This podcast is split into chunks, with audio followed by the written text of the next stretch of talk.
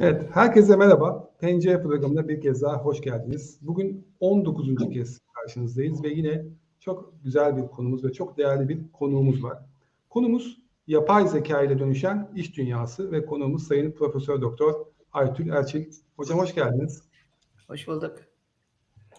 Bizim böyle bir ritüelimiz var. Her programın başında öncelikli olarak böyle nereden katıldığımızı söylüyoruz. Ben tabii ki bugün moderatör Sinan olarak bugün Kadıköy'den bu programı model etmeye çalışacağım.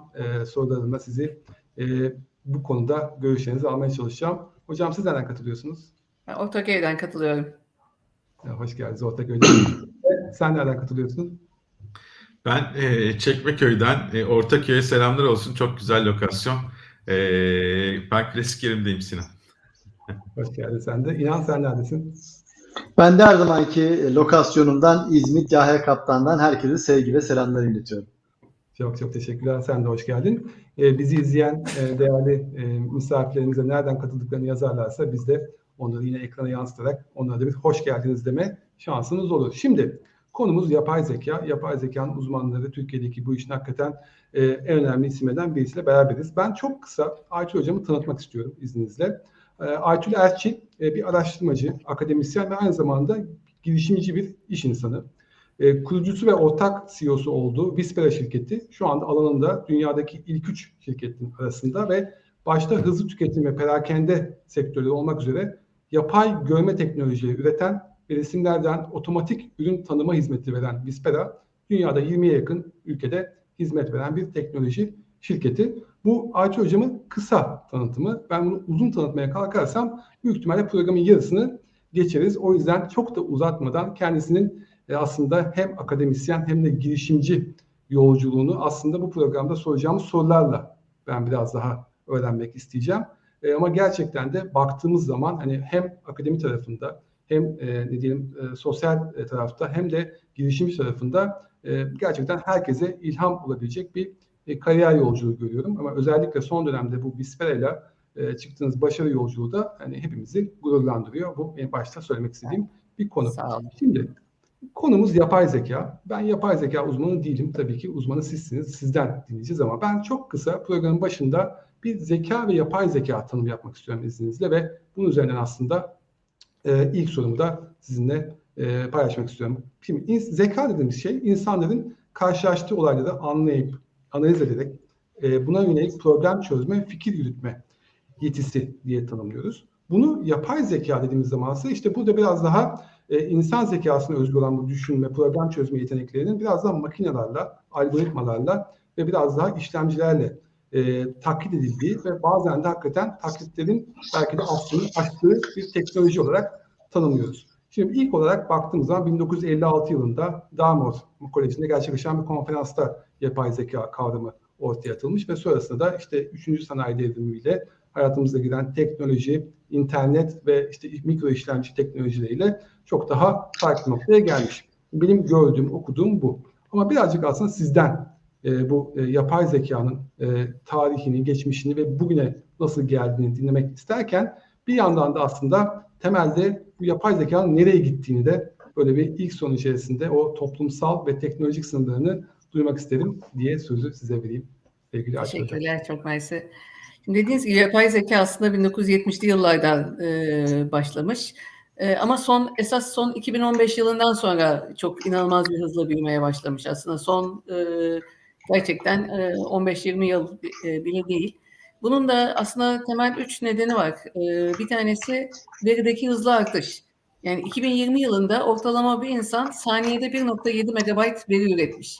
Günde 2,5 kuintilyon veri üretmiş. Yani kuintilyon nedir diye bakarsak birin yanına 18 tane sıfır koyun. Yani milyon çarpı milyon çarpı milyon kadar veri üretiliyor bir günde. Yani bu saniyede 1 milyar kitaba eşdeğer. Yani inanılmaz bir veri oluşumu var. Bu da aslında yapay zekanın hızlı büyümesindeki hızın en önemli nedeni aslında bu verideki artış. Bir ikinci neden bilgisayarların ucuzlaması. Şu an gerçekten halka açık bulut bilişim 2020 yılında 330 milyar dolara erişti. Bu 2023'te 623 milyar olması bekleniyor. Yani hedef 1000 dolara insan beyni gücünde bilgisayarların üretilmesi. Şu an orada değiliz ama bu hızla giderse yakında oralara da geleceğiz. Bir üçüncü neden de fiyatların ucuzlaması.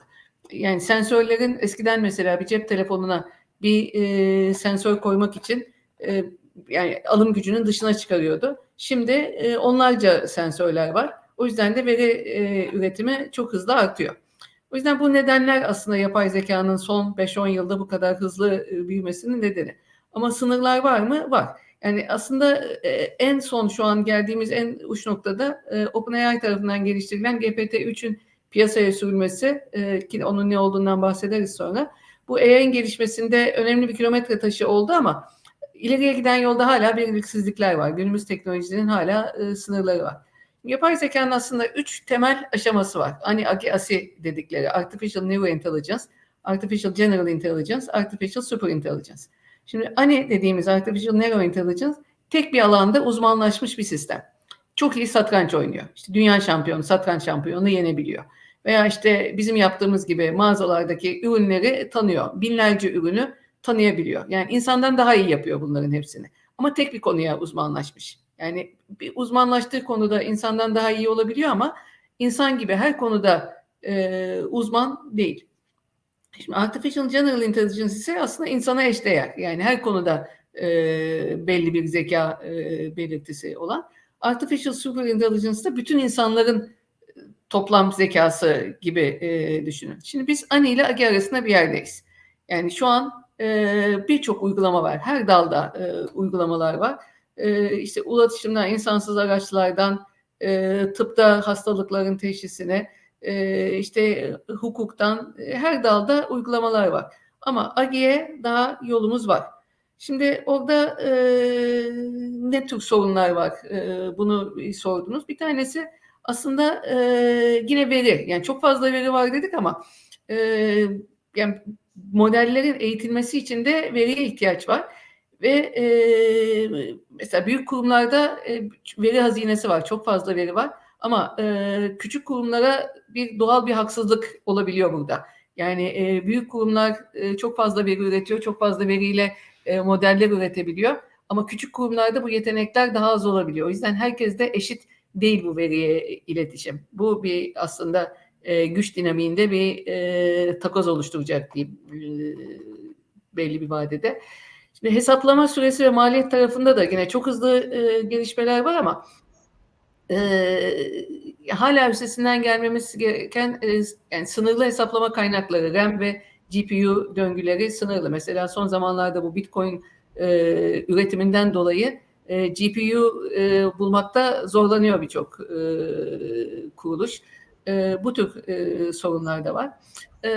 Şimdi bu GPT-3'ten bahsettim demin. GPT-3 nedir? Bir insan tarafından yazılmış gibi görünebilecek kadar ikna edici metin üretmek için bir model. Yani bu Generative Pre-trained Transformer diyorlar GPT'ye. Bu OpenAI tarafından geliştirilmiş ve herhangi bir metin türü oluşturmak için internet verileri kullanarak eğitilmiş bir sinir ağ. Şimdi burada bu GPT-3'te 175 milyar parametre var. Şeye bakarsak, yani bundan evvel en büyük eğitimli dil modeli 10 milyar parametreydi. Burada 175 milyar parametreden oluşturulan bir model ve bugüne kadar oluşturulmuş en büyük sinir ağ. Ama ve bunu oluşturmak için gereken bilgisayar gücü 3.1 E/23 flop. Yani bu hani 3.1'in yanına 23 tane sıfır koyun. O kadarlık bir bilgi işlem gücü gerekiyor ve bunun eğitim maliyeti 4.6 milyar dolar. Şimdi insana baktığımızda insan beyninde 100 trilyon sinaps var. Şimdi GPT-3'te 175 milyar parametrelik bir modelden bahsediyoruz. İnsan beyninde 100 trilyon sinaps var. Yani insan beynine eşdeğer bir bilgisayar yapmak için yani 100 trilyon parametreli bir modeli eğitelim desek yani yaklaşık 2.6 milyar dolarlık bir bütçe gerekiyor. Şimdi bu tabii 2020 rakamlarıyla. Yani bilgisayarlar gittikçe ucuzluyor. İşte aynı hızla gelişirse işte 2024'te bu maliyet 325 milyona inecek diyorlar. İşte 2028'de 40 milyon dolara, 2032'de 5 milyon dolara inecek diyorlar. Yani 2030'larda aslında insan beynine eşdeğer bir bilgisayar yapılabileceği, yani hani reasonable bir maliyetle hedefleniyor. Yani şu anki kısıtlardan bir tanesi o, ama hani bir nokta sonra oraya erişeceğiz gibi gözüküyor. Tabii bu verilerin analizi, veri madenciliği, depolanması, analizi hem enerji hem de donanım kullanımı açısından yine çok büyük maliyetli olacak. Bir de tabii yetenekli, yani bunu geliştirecek yetenekli mühendislerin yetişmesi. Yani şu an aslında çok nadir bulunan bir şey maalesef. O yüzden burada yeni ve küçük şirketler yine bir dezavantajda oluyor. Bu tür yetenekleri almaları, bünyelerine koymaları çok daha zor. Şimdi başka sorun da ön yargı. Yani AI sistemleri veriye dayalı oluyor. Yani elindeki veri kadar iyi bir model oluyor. İşte birçok örnekler var. Mesela zencilerin daha çok ön yargılar çerçevesinde hani bir suçlu olduğu zaman hemen bir zencinin ön plana çıkması veyahut da işte bir sene önceye kadar Google Translate'te o bir mühendistir dediğinizde he's an engineer diyordu. O bir hemşire dediğinizde she's a nurse diyordu. Bu tür ön yargılar hep tamamen verilerden kaynaklanıyor. Yani bunların eğitildiği verilerdeki ne kadar bir ön yargı bias varsa bu da modellere yansıyor. Bu da bu sistemlerin hani gerçek hayatta kullanılması da problem yaratan sorunlardan biri. Bir de tabii düşman saldırılar var. Yani bir hani bilinçsiz olarak yapılan bu önyargılar var. Bir de gerçekten sistemi kötü amaçlı kullanmak için yapılabilecek şeyler var. Mesela yani yapay zeka sistemleri koşullardaki sapmalara uyum sağlamada insan kadar iyi değil. Mesela yolun yanlış tarafına bir bant koyduğunuz zaman otonom bir araç yanlış şeride girer ve kazaya sebep olabilir. Yani bu hani kötü niyetle yapıldığında bu tür şeyler olabilir. Yani bunları engellemek veyahut da bu tür değişen koşullara uyan yapay zeka sistemleri yapmak şu an için biraz daha zor. Bir de tabii güvenlik, etik, gizlilik konusunda uzlaşılar yok. Yani işin felsefi boyutları var.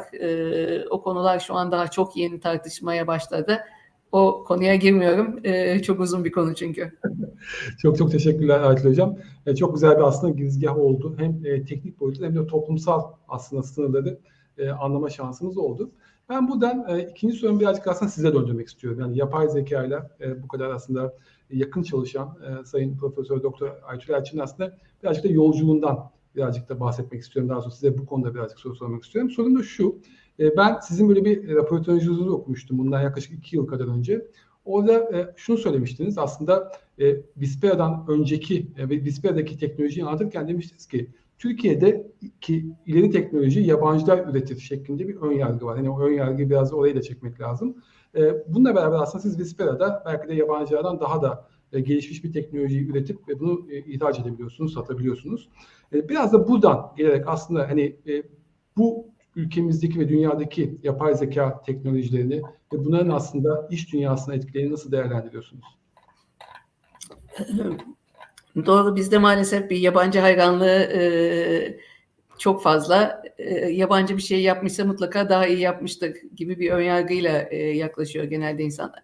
Tabii başarı örnekleri çıktıkça bu önyargılar yıkılıyor. Zaman içinde de değişeceğini düşünüyorum.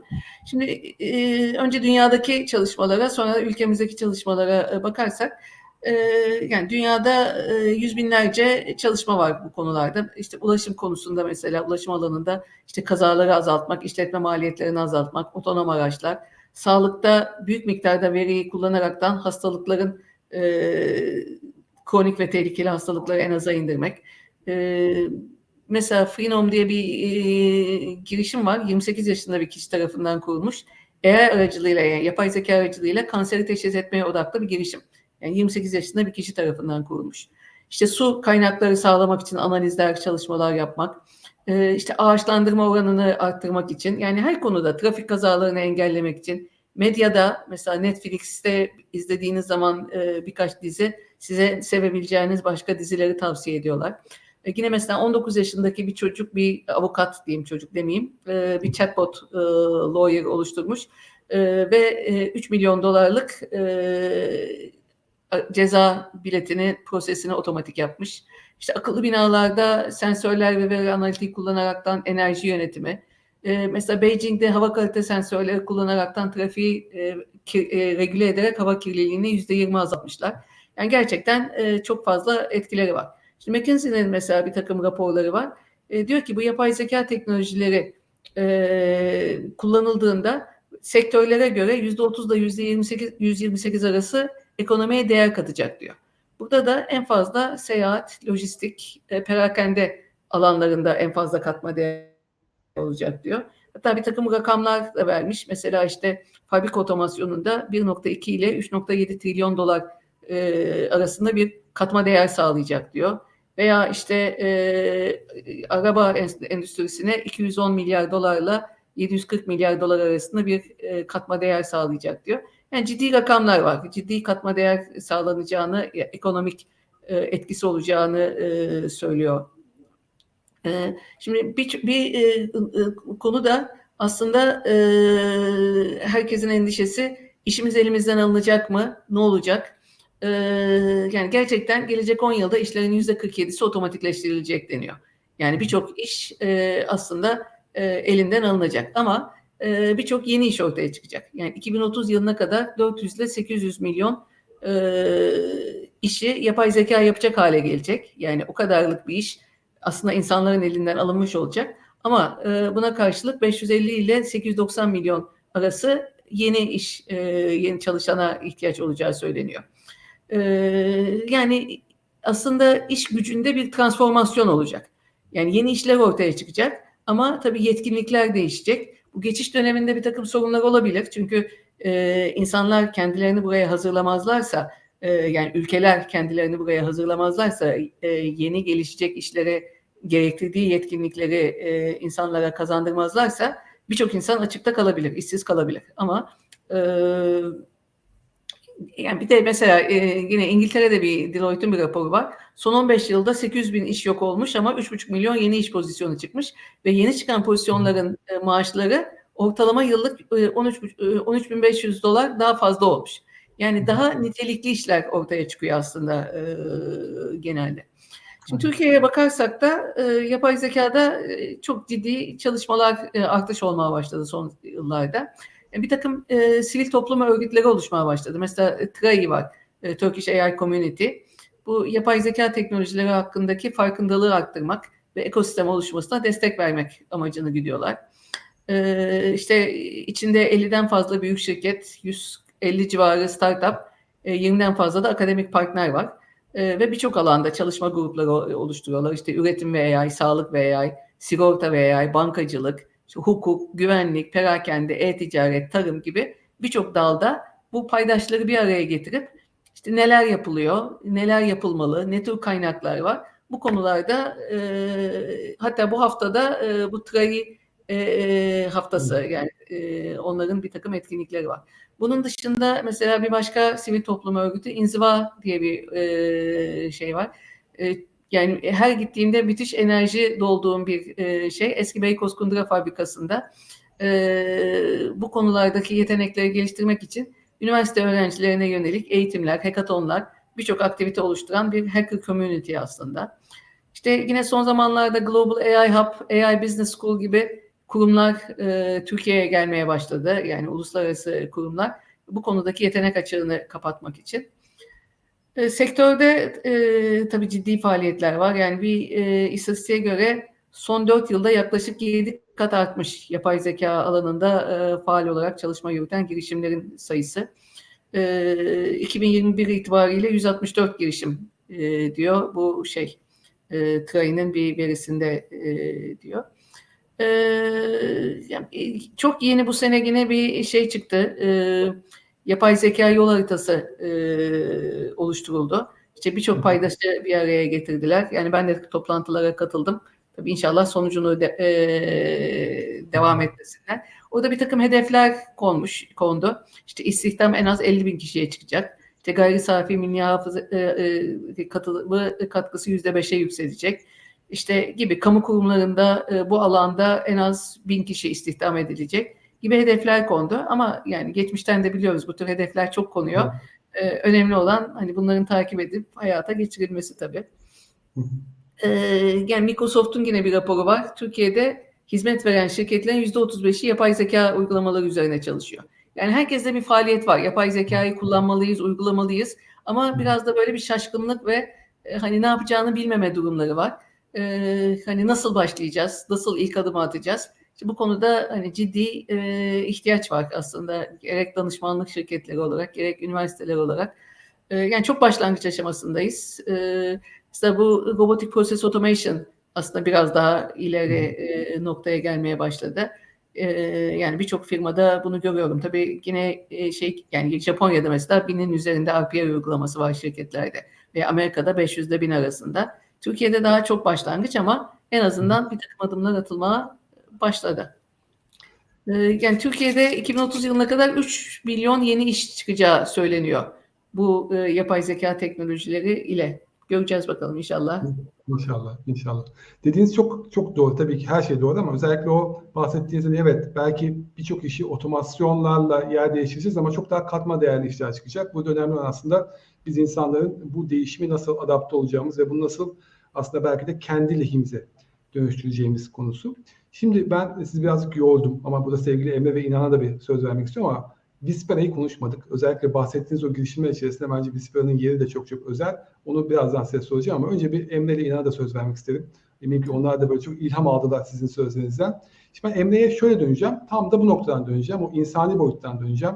Biz aslında işte belki de konfor alanımızdan çıkarak bu değişime nasıl adapte olacağız konusunu. Çünkü o çok çalışıyor. Bunun üzerine çok kafa yoruyor. Ben biraz bu yapay zekanın toplumsal ve insani boyuttaki etkilerini ona soracağım. Acaba diyeceğim ki bu nasıl yönetilecek ve buna yönelik aslında biz insanlar nasıl davranmalıyız? Ne dersin Emre?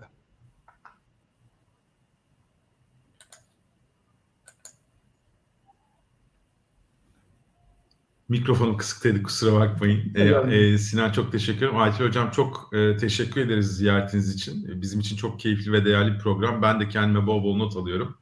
Sizin söylediklerinize ek olarak belki Sinan'ın sorusuna şöyle değinebilirim diye düşünüyorum.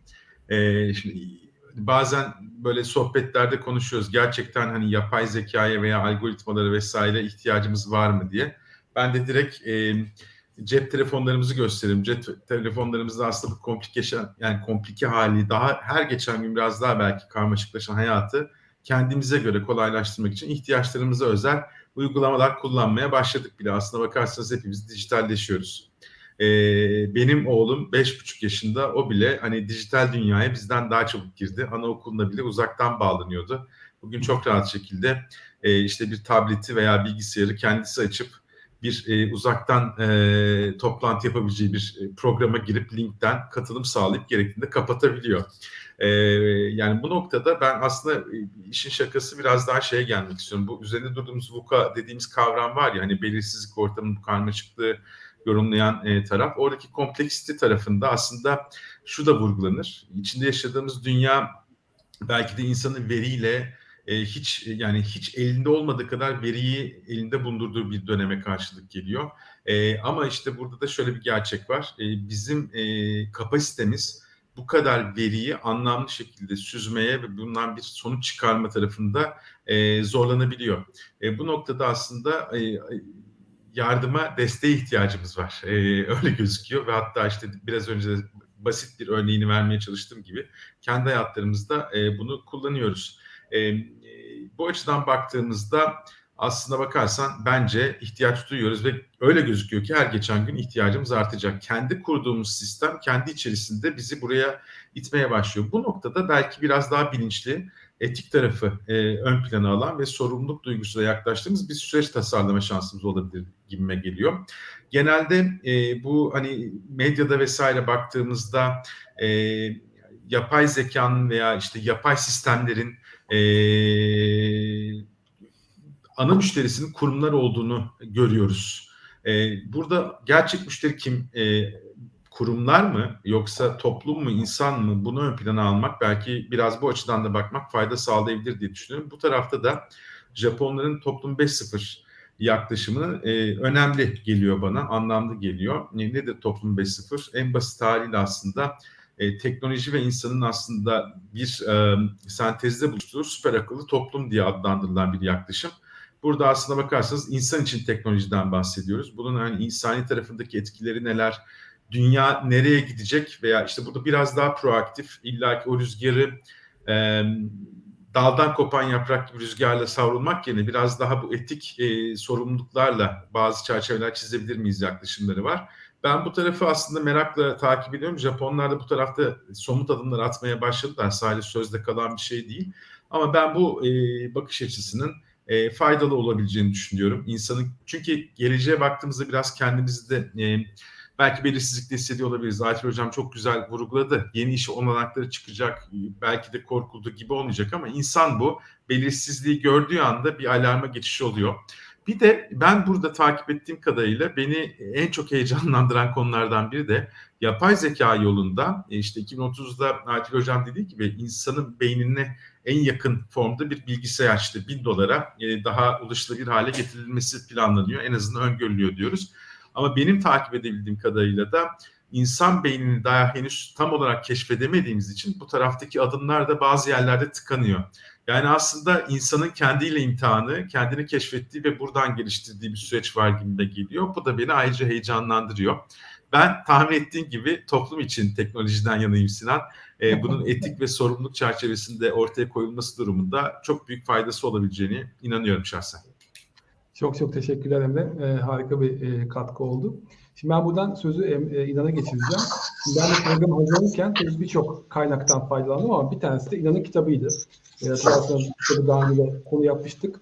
İnan bu kitabında aslında beyaz yakalının dijital yakalıya dönüşümü konusunu işlerken tabii ki yapay zekayla dokunmuştu ve yapay zekanın hikayesini ondan bir kez daha okuma şansı da buldum. Şimdi onun özellikle bu kitabında vurguladığı ve bugünün belki de önemli konulardan bir tanesi de bu insan-makine işbirliği.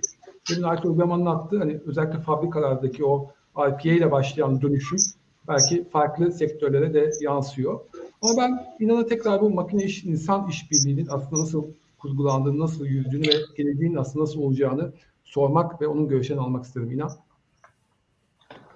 Teşekkür ederim Sinan. Aytül Hocam tekrar hoş geldiniz. Gerçekten değer kattınız. Anlattıklarınız böyle vizyon açtı.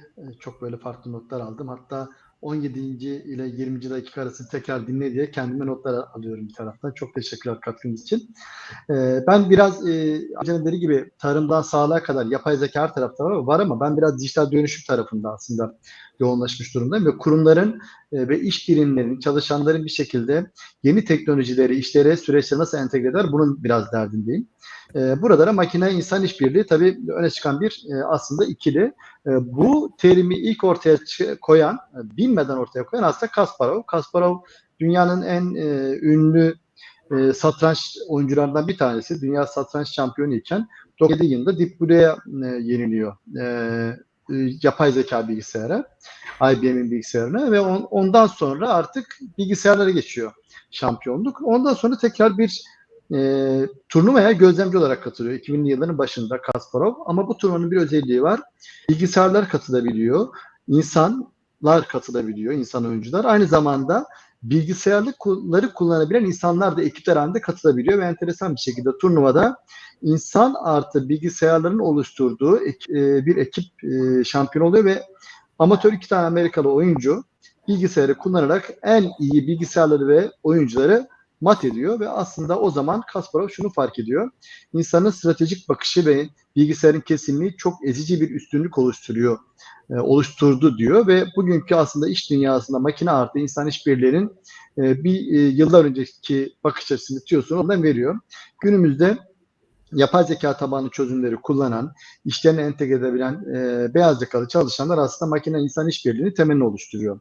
Yapay zeka insanın işini elinden alacak mı sorusundan ziyade yapay zeka aslında insanlara, çalışanlara asistanlık yapıyor işlerde. Dijital asistanlarımız oluyor ve bu dijital asistanlar 2 farklı noktada beyaz yakalı yani zihin işçilerine yardımcı oluyor. Bir tanesi karar almada. İşteki verileri çok hızlı şekilde süzerek oradan içgörüleri yani saklı bilgileri alıp beyaz yakalı çalışanlara karar alması için senaryolar oluşturuyor ve beyaz yakalı çalışanlar çok hızlı bir şekilde karar alabiliyorlar. Burada şöyle bir soru sorabiliriz. Bir insan bir günde kaç farklı karar alıyor diye sorduğunuz zaman 38 farklı karar alıyoruz. 38 bin. Biraz düşününce aslında evet diyorsunuz. Bunların bir kısmı da bilinçli ve işimize almamız gerekiyor. Yapay zeka tabanlı çözümler, yani asistanlar karar almamızda bizim bir şekilde asistanlığımızı yapıyor ve işimizin hızını ve doğruluğunu arttırıyor. Velhasıl kalitesini arttırıyor. İkinci aşamada ise angarya işlerden bizi kurtarıyor. Rutin, tekrarlı, standart işlerimizi bizim yerimize yapmaya başlayan Aytül Hoca'nın dediği gibi robotik süreç otomasyonu, iş zekası gibi teknolojiler ki bunların arkasında da yapay zeka çözümler var.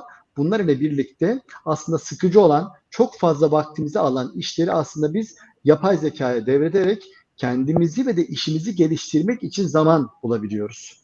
McKinsey'nin yaptığı araştırmaya göre işlerin altındaki aktivitelerin yarısı otomasyona tabi tutabilecek durumda. Rutin, standart, tekrarlı işler. Buralarda bir şekilde imdadımıza yetişiyor bu dijital asistanlar ve de bizleri bir şekilde zaman kazandıran asistanlar olarak yanı başımızda oluyor. İşte makine artı insan işbirliği burada karşımıza çıkıyor. Birkaç tane de örnek vermek istiyorum. Yapay zeka tabanlı. Yapay zeka tabanlı çözümler hangi birinde çalışırsanız çalışın şu an aslında geliştirilmiş durumda ve giderek de artıyor sayıları. Yani farklı programlarda farklı örnekler vermeye çalışıyorum. Mesela YP'yi sevdiğim bir uygulama. Bir şekilde siz bir ürün veya hizmet sattınız. Müşterilerinizden bir şekilde tahsilat yapmanız gerekiyor. Çok kritik. Aksi halde şirketiniz batabilir dahi. Hangi müşterinin geçmişteki ödemede sıkıntılar olduğu, alacaklarda sıkıntı yaşadığını bunları bir şekilde süzerek önünüze şu müşterinin şu alacağında sıkıntı yaşayabilirsin. Önden bunu takibe al diyebiliyor. Ve bunu kullanan bir finansçı kendi şirketinin net işletme sermayesini çok daha iyi yönetebiliyor. Intense'ye çok sevdiğim ve yakın zamanda duyduğum bir uygulama. 2 tane Türk girişimcinin ürünü. İSG, iş sağlığı ve güvenliği konusunda duyduğum tek uygulama. Milyonlarca saat boyunca Intense'ye yapay zeka tabanlı çözüm. Operasyon ortamlarını izletmişler. Üretim merkezlerinin, lojistik merkezlerinde hareketlerin olduğu yerde ve Intense'ye artık öğreniyor. Hangi hareketler riskli, iş sağlığı ve güvenliği konusunda hangi hareketleri görürsen bir şekilde kaza olabilir. Bunu öğreniyor ve bunu 7/24 getirip siz kendi işletmenizi kuruyorsunuz ve olası bir riskli hareket var ise Intense'ye bunu yakalayıp iş sağlığı güvenliği uzmanına SMS atıyor, e-posta atıyor. Bak İSG uzmanı burada bir kaza olur diye. Bunu kullanan bir İSG uzmanı işini çok daha kaliteli ve doğru şekilde yapabiliyor. Yani makine artı insan işbirliği için bu örnekleri verebilirim. Son olarak da şunu söyleyebilirim. Deloitte'un bir araştırmasında kullandığı bir tabir var. Çalışanlar ikiye ayrılacak diyor. Çalışanlar ve yapay zekayı kullanan süper çalışanlar diye. Yani şu an Excel bilmek nasıl ki artık sıradansa bir beyaz yakalı için yapay zeka tabanlı bir asistanı kullanmak o kadar sıradanlaşıyor. İşte makine artı insan işbirliğinin gittiği nokta bu. Çok teşekkürler İnan. Şimdi Emre'den böyle bir toplum 5.0 üzerinden aslında süper akıllı topluma ve süper akıllı insana giderken senden de aslında en son olarak süper çalışan, o makine tabanlı yapay zekayı kullanan süper çalışan tanımını duyduk. Aslında demek ki yani ikinizden de duydum, Aytül Hoca'dan da duyduklarım da aslında bu işin aslında bir kaçarı yok. Buraya doğru gidiyoruz. Önemli olan buraya nasıl daha sağlıklı, daha yetkin bir şekilde gideceğiz, bunu nasıl daha iyi yöneteceğiz. Biraz da bahsetmiştik o etik tarafları, regülasyon taraflarını. Belki biraz daha tanımlayarak, belki o toplum 5.0 yaklaşımını biraz daha altını doldurarak gideceğiz gibi gözüküyor. Şimdi çok teşekkür ediyorum. Ben tekrar Aytül Hoca'ya geri döneceğim. Aytül Hocam, sevgili Emre ve İnan'ın hani aktardıklarına bir katkınız olsa her zaman beklerim ama benim temelde sorum birazcık aslında Vispera temelli. Vispera'yı biz sizinle de konuştuk. Sevgili Erdem Yörük benim lise arkadaşım sayesinde ben tanımıştım. Sonrasında sizinle de o sayede tanışmış oldum ve başarılarını gerçekten büyük bir gururla takip ediyorum. Hem yurt içinde hem de yurt dışında. Biraz Vispera'dan bahsedeyim. Size demin bahsettiğiniz bu yapay zekanın odaklandığı alanlardan bir tanesi de perakende diye. Özellikle hızlı tüketim ve perakende alanında çalıştığınızı biliyorum ama biraz Vispera'nın hikayesi, hangi müşterinin hangi ihtiyacını çözüyorsunuz ve aslında bu işin devamı nasıl olacak diye böyle bir size sorsam. Tabii. Şimdi Vispera'dan bahsetmeden önce aslında İnan Bey'in söylediğin üzerine bir örnek aklıma geldi bahsedeceğim. Yani ben de hep insan makine işbirliğinin en doğru çözüm olduğunu hep diyorum. Yani insanlar bazı konularda o kadar daha iyi ki, yani biz aslında kullandığımız algoritmaları değiştiriyoruz. Mesela benim hep verdiğim bir örnek vardır. Birine arabaları say dediğimizde, eğer gündüzse veya sisli bir ortam değilse biz arabaları sayıyoruz. Ama geceyse veyahut da sisli bir ortamsa ışıkları sayıyoruz. Yani biz düşünmeden otomatik olarak kullandığımız algoritmayı değiştiriyoruz. İkisinde de yaptığımız işlem aynı. Geçen arabaları sayıyoruz ama tamamen bambaşka algoritma kullanıyoruz içinde bulunduğumuz ortama göre. Yani bilgisayarların bu tür ortam şartlarındaki değişikliğe uyum sağlaması şu anki şeyde çok kolay değil. Onun da özellikle böyle spesifik olarak belirtilmesi gerekiyor.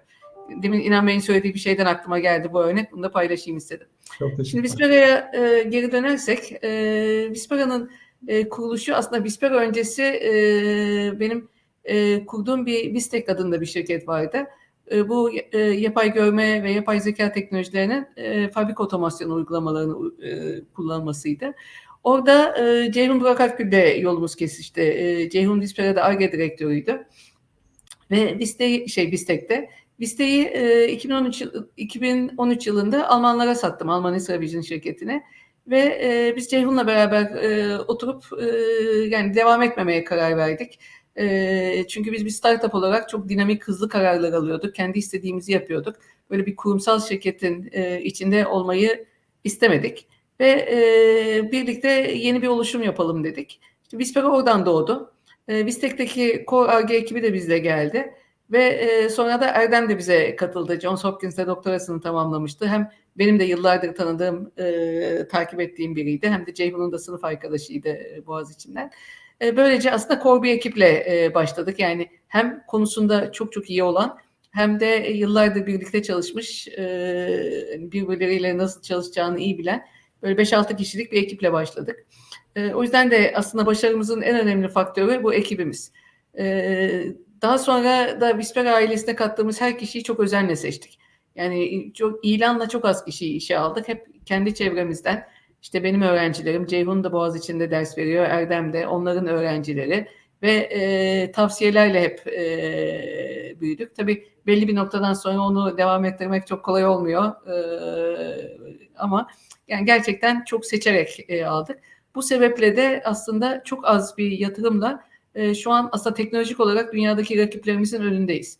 Bizim dünyada bir tane büyük rakibimiz var, 1 milyar doların üzerinde yatırım almışlar. Fakat onların eski Amerika CEO'su bizim danışmanımız ve onlar birçok şeyi manuel yapıyorlar. Hindistan'da, Sri Lanka'da binlerce kişi var ve her resme otomatik olarak işleyemedikleri için yüksek performansla manuel olarak dokunuyorlar.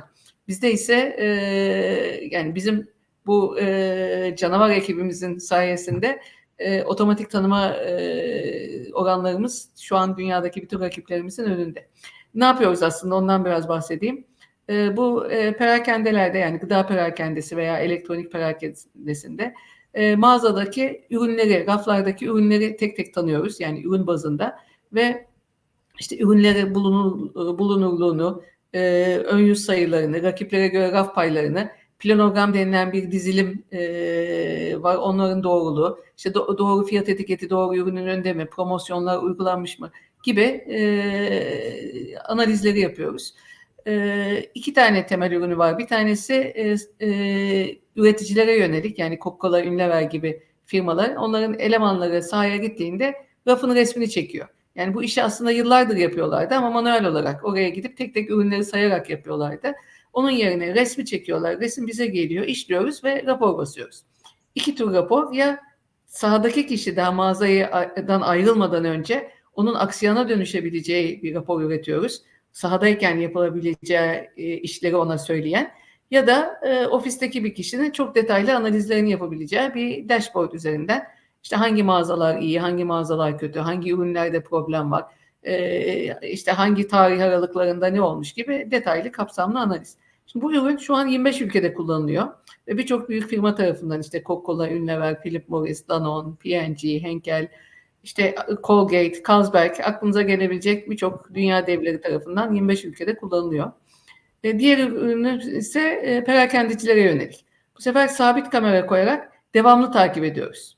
Tabii devamlı takip ettiğiniz zaman aslında sadece bir andaki durumun tespiti değil, evvelden yani bir problem olmadan bir takım öngörüler yapıp yani burada problem olabilir gibi demin İnan Bey'in de verdiği örnekteki gibi problem olmadan önüne geçecek çözümler olabiliyor. O ürünümüz yeni, pilotlar yapıldı ama yani çok mesela Amerika'daki dünya devi bazı firmalar rakiplerimizle de benchmark yaparaktan en başarılı bizim sistemi buldular ve şimdi global bazda partnerlikler başladı. Bu sene Amerika ofisimizi açtık, geçen sene Hollanda ofisini açtık. Hızlıca büyümeye devam ediyoruz. Valla ne kadar güzel. Hakikaten bir kez daha dinlerken bir kez daha gördüm. Umarım daha da başarılarınız artarak devam eder.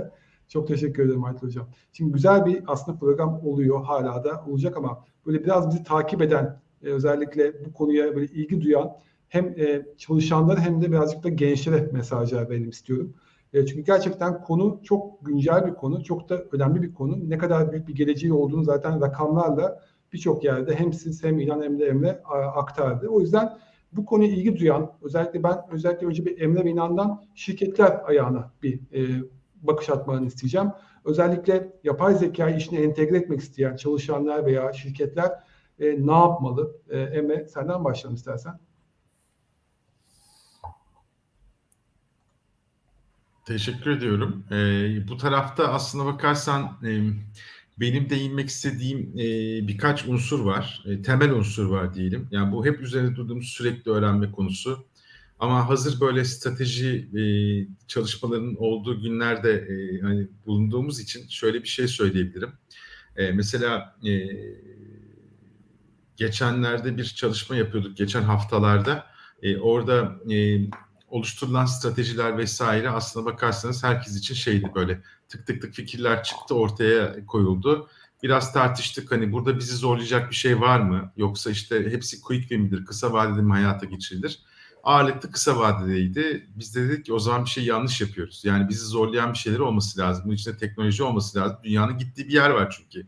Mevcut kaslarımızı kullanarak tıkır işlettiğimiz şeyler varsa güzel. Tabii ki quick winlerimiz olacak ama biraz daha farklı zorlandığımız unsurlar olması lazım. Bence bu bilinç çok kritik ve bu bilince dahil olacak şekilde de benim düşüncem hani bu tarafta bu vizyonun dahil edilmesi, çeşitli ortaklıklar yapılması.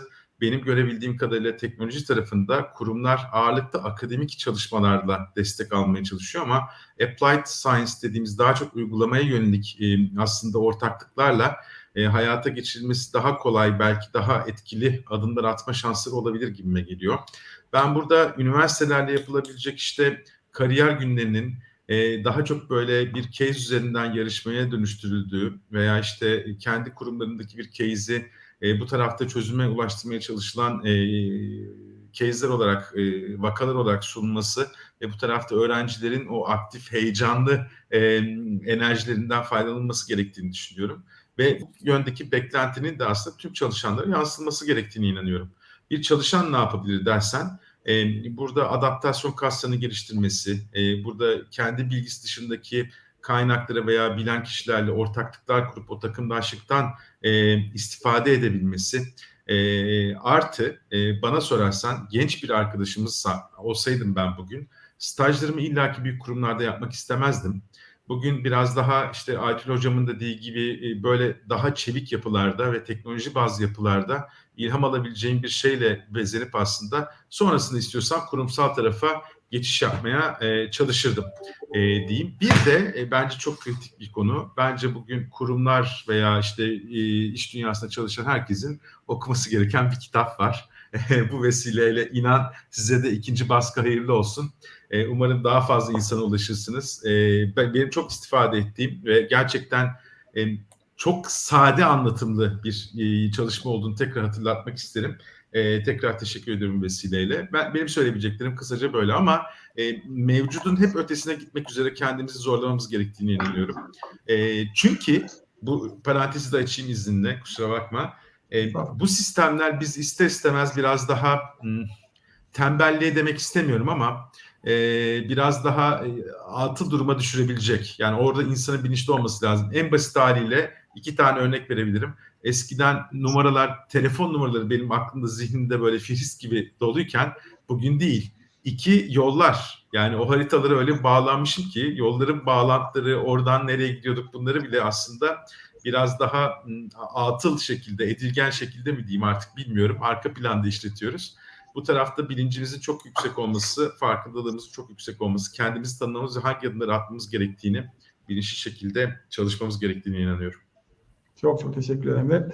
Buradan hemen sözü İnan'a geçireyim. İnan, sen ne dersin? Ben şöyle derim, öncelikle Aytül Hocam herhangi bir kasıt yok. Önden ne Sinan'a ne de Emre'ye işte benim kitabın reklamını yapın falan demedim. Sağ olsunlar, olmasınlar. Böyle fırsatlıkça da sahilerinde ikinci baskıya gittik, ulaştık. Aslında kitaplara da bunu anlattık. Yani işte çalışanlar ne yapmalı? Özellikle yapay zeka başta olmak üzere teknolojiye nasıl işlerini adapte etmeler anlatmaya çalıştık. Öncelikle SaaS dediğimiz software as a service çözümleri bir şekilde her bir çalışanın böyle sıklıkla araması ve araştırmasını tavsiye ederim. Yani Vispera için çok güzel anlattı Aytül Hoca. Yani ben de zamanda perakende sektöründe, hatta 10 şart evvel deriz, böyle raflarda bulunurluk ölçülmesi. Böyle manuel, çok büyük ücretler karşılığında gidip marketlerde alabildiğiniz bir dataydı, giderdi böyle tak tak yazardı. Onun yerine böyle bir çözüm getirdiği kolaylık kıyaslanamaz bile. Vispera işte gurur verici gerçekten hikayesi dinlemek. Bunun gibi hem Türk hem yabancı birçok çözüm var. Hangi işte çalışırsanız çalışın tekrar olacak ama yapay zeka SaaS çözümler üretilmiş durumda. Bir kere her bir çalışanı gidip kendi işine katkı sağlayabilecek çözümleri bulup bir şekilde masaya yatırması gerekiyor. Ve bu tarz çözümleri duydukça zaten vizyonu da genişliyor. Bir şekilde neler oluyor dünyadan bir kere kafaya kaldırmak gerekiyor. Orada da önereceğim bazı platformlar var. Egirişim.com, Startup Market, Startup Ranking gibi web sitelerinde yeni çıkan böyle startuplar var. Bu tarz hizmetler sunan veya K-Works, İTÜ Çekirdek gibi üniversitenin kuluçka merkezleri var. Bunlar bir şekilde startupları kurumlarla buluşturuyorlar.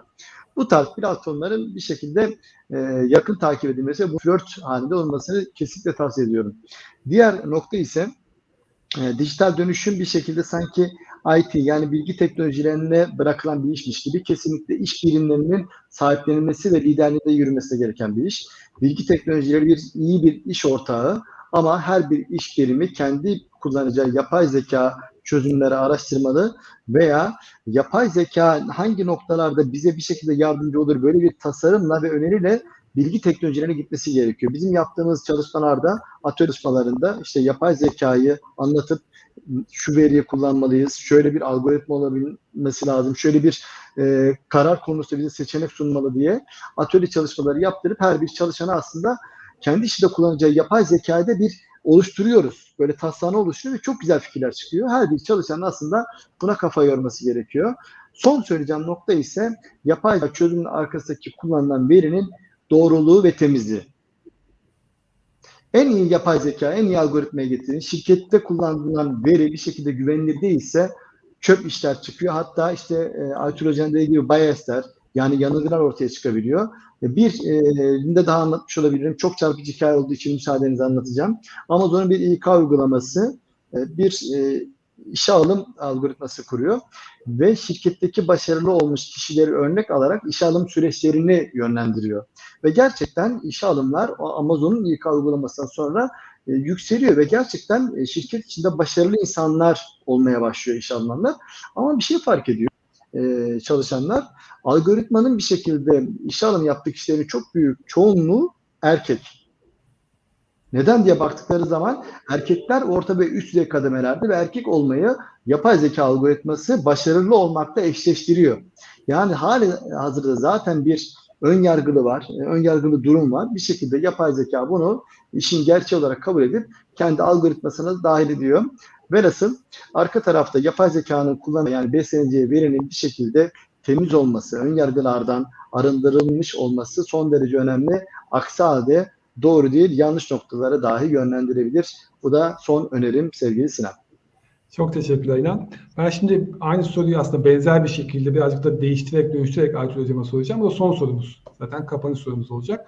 Aytül Hocam, hani hem şirketlere hem çalışanlara aslında bakış atarken hani sizin de önereceklerinizi çok merak ediyorum ama bir yandan da bizi takip eden çok fazla hani üniversite öğrencileri de var. Özellikle programın takipçisi olan. Biraz onlara dönerek hani onlar da acaba daha iş hayatına atılmadan, demin Emre'nin bahsettiği o staj örneğinden de düşünecek olursak, acaba hangi yetkinliklere, hangi ne diyelim konulara yatırım yapmalı, bu yapay zekaya biraz daha ağırlık verebilmeleri için kariyerlerini diyerek bir son soruyu da size yönlendirmiş evet. Olayım. Aslında bu İnan Bey'in temin söylediği şey çok sevdiğim bir sözü aklıma getirdi. Junk in, junk out derler. Yani sizin beslediğiniz veri ne kadar kötüyse sonuçta çıkacak olan şey de o kadar kötü. O yüzden junk in, junk out terimini çok severim. Şimdi şirketler açısından baktığımızda hani birçok şirket aslında yani yapay zeka yapmalıyız şeklinde yaklaşıyor. Halbuki yani iş yetenekleri merceğinden bakmaları lazım. Yani yapay zekanın birçok farklı iş modeli var. İşte bir mesela yöntem otomasyonu, mevcutta yapılan rutin, monoton işlerin otomasyonu, işte bu robotic process automation gibi bir hani onlara bakmak lazım. O gözle bakıp hangi işler devamlı tekrarlanabiliyor, bunların otomatikleştirilmesi bana ne kadar bir katkı sağlayacak. Yani bir bu yöntem otomasyonu tarafı var. Bir cognitive insight dediğimiz yani bilişsel içgörü, elimdeki verileri analiz ederekten hani bunların içindeki patternları tespit etmek, anlamlarını yorumlamak şeyleri var. Mesela işte bir müşteri ne satın almak istediğini tahmin etmek. Demin İnan Bey'in verdiği örnekte yetenekleri almak için veya kredi sahtekarlığını gerçek zamanlı belirlemek veya insansız araçlarda arabada ne yapılacağını saptamak gibi. Yani datayı analiz ederekten oradan bir takım kognitif öngörüler iletmek olabilir. Veya cognitive engagement dediğimiz yani bilişsel katılım. İşte bu doğal dil işleyen sohbet robotları, chatbotlar gibi. İşte hepimizin şu an kullandığı Amazon'un Alexa'sı, işte Apple'ın Siri'si, Samsung'un Bixby'si gibi bu tür hani, bizimle belli bir angajmana giren sistemler olabilir. Şimdi bunları yani uzun vadeli çok bir plan oluşturmak lazım. Bir kere ilk önce yapay zekayı tanımak lazım. Yani yapay zekanın neler yapabileceğini öğrenmek için zaman ayırmak lazım. İşte bunun için demin İnan Bey de bahsetti. Birçok kaynak var. Yani ben de bunları ekleyebilirim. Udacity'nin yapay zeka kursu var. Stanford Üniversitesi'nin çevrim içi dersleri var. edX'in Columbia Üniversitesi aracılığıyla sunduğu çevrim içi kurslar var. Gibi gibi birçok şeyler var. OpenAI mesela bir açık endüstri ve akademi çapında bir derin öğrenme girişimi. İlk etapta öğrenmek lazım yani neler yapılabilir. İkinci olarak da sizin çözmesini istediğiniz sorunlar neler? Yani yapay zekanın çözmesini istediğiniz sorunları tanımlamamız lazım. Şimdi temel bilgilere hakim olduğunuzda aslında bir sonraki adım hani farklı fikirleri keşfetmeye başlamak.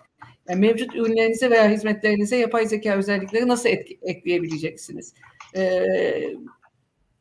Bunlara bir bakmak lazım. Doğal dil işleme, görüntü tanıma, makine öğrenmesi gibi şeyler benim şirketimde nasıl, hangi alanlarda katkı sağlayabilir? Ondan sonra da somut katkıya öncelik vermek lazım. Yani birçok binlerce uygulama olabilir ama bu uygulamaların potansiyel ticari ve finansal değerini değerlendirmek lazım. Yani birçok AI tartışmasında hani kaybolmak kolay.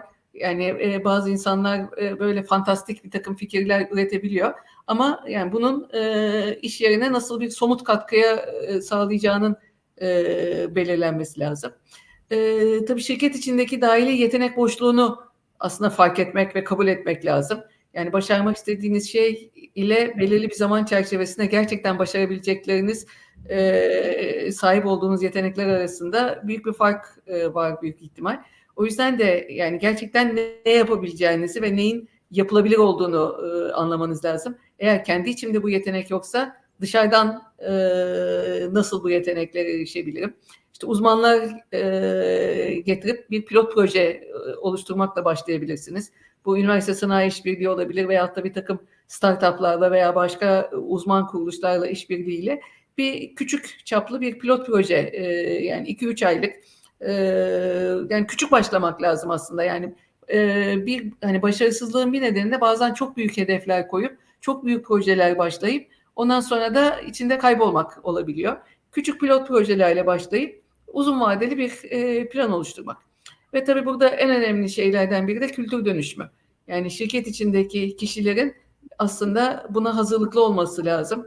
Bunu kabul ediyor olması lazım. Çünkü insanlar kabul etmediği zaman yani bu en iyi projeyi bile başarısızlığa götürmek çok kolay.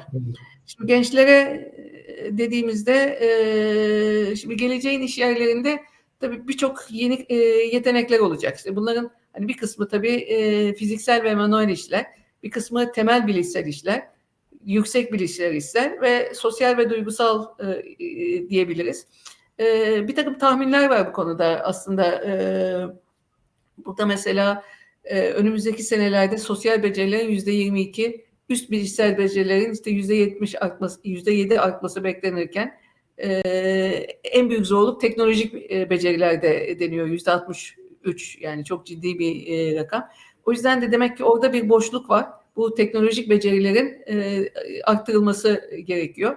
Yani fiziksel beceriler en alt düzeyde şu an gözüküyor. Şimdi geçen gün şeye baktım, LinkedIn'de bir kariyer sitesinde iş ilanlarına baktım. Yani bunların bir kısmı mesela Network Collaboration Team Leader, işte Network ve Wireless uzmanı, Domain Adaptation Engineer, Atlassian danışmanı. Yani bunlar hani 10 yıl önce yoktu, hiç bu işlerin hiçbiri yoktu. İşte iOS developer, Android developer, front-end developer, back-end developer. Eskiden bizim zamanımızda yazılımcı denirdi. Şimdi UI developer, front-end developer, back-end developer. Yani çok spesifik şeyler oluşmaya başladı. Bir de LinkedIn'den baktım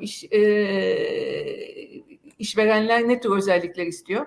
Mesela istatistiksel veri analizi, veri madenciliği, kullanıcı ara birim tasarımı, dijital ve online pazarlama. Yani bunlar hani aranan yeni etkinlikler. Bu yüzden bu konularda hani kendilerini yetiştirmeleri lazım. Yeni birçok pozisyon çıkıyor. Mesela demin etikten bahsedildi. AI Ethic Evaluator diye yeni yine bir iş tanımı var. Hatta geçenlerde biriyle tanıştım. Harvard'dan çıkan bir AI Ethic diye bir firması var, Cansu Canca. Çok ilginç, çok güzel çalışmaları var mesela yani. AI'da nasıl etik değerlere uyaraktan AI gelişmeleri yapılabilir diye. Yani çok özetle bu yeni ortaya çıkacak iş kolları hakkında gerekli becerileri edinmeleri lazım. Bunun için de çok fazla kaynak var. Bizim zamanımızda internet yoktu. Şimdi gençler çok şanslı. Her türlü imkan var. Yeter ki buna vakit harcasınlar ve istesinler. Çok teşekkürler Aytül Hocam. Valla siz kaynak derken benim de bir kaynak daha var. Bu da sevgili Şebnem Özdemir Hocamızın ve Deniz Kılıç Hocamızın kitabı Geleceğin Meslekleri. Siz anlatırken elimin altındaydı. Hemen bunu da göstermeden edemedim. Evet. Gerçekten de geleceğin mesleklerini hani yapay zeka başta olmak üzere birçok teknoloji yeniden belirliyor. Belki de bizi takip eden gençlerin de sizin söylediğiniz o farklı meslekleri ve birçoğunu bulabilecekleri bir kaynak. Buradan da faydalanabilirler diye düşünüyorum. Yani geçen gün şöyle bir şey gördüm. Şu an ilkokulda okuyan öğrencilerin %50'sinin çalışacağı iş şu an mevcut değil diyorlar. Yani öyle bir durumdayız. Çok çok teşekkürler. Harika bir yayın oldu. Ben size çok teşekkür ediyorum katıldığınız için. Bize hakikaten ilham verdiniz. O kadar çok not aldım ki yani bunların üzerinden geçmek için bir kez daha izlemem lazım. Çünkü programın bazı yerlerini hakikaten Emre ve İnan kadar takip edemedim. O yüzden birazcık onları kıskanıyorum şu anda. Ama ben çok keyif aldım. Böyle kapatırken en azından aklımda kalan birkaç şey mutlaka söylemek isterim. Öncelikli olarak sizden hani yapay zekanın sınırlarını hem toplumsal hem de teknolojik anlamda dinlerken 2030'a doğru bir vizyon dinledik. 2030'da belki de insan beynine en yakın yapay zekanın oluşacağı yönelik böyle bir bilgiyle aslında girdik programa. Arkasından sevgili Emre ve İnan'dan da çok değerli katkılar aldım. Emre bize bu teknolojinin insani boyutunu anlatırken toplum 5.0 yaklaşımını hatırlattı. Merak edenlerin incelemesini tavsiye ettiğim bir yaklaşım. Gerçekten de teknolojinin insanın nasıl bir araya geleceğini ve nasıl insanın faydasına bir teknoloji geliştirilebileceğine yönelik çok değerli bir vizyon. İnan'dan da çok güzel örnekler duyarken özellikle insan makine işbirliğinin ve nasıl insanın faydasına olabileceğini, aslında toplumsal faydaya da dokunabileceğini çok güzel örnekler bulduk. Sizlerin de katkısıyla ben bugünden cebime çok şey koyarak ayrılıyorum. Hem size hem de katılan ve bizi izleyen herkese çok teşekkür ederek iyi akşamlar diliyorum. İyi akşamlar. İyi akşamlar. İyi akşamlar.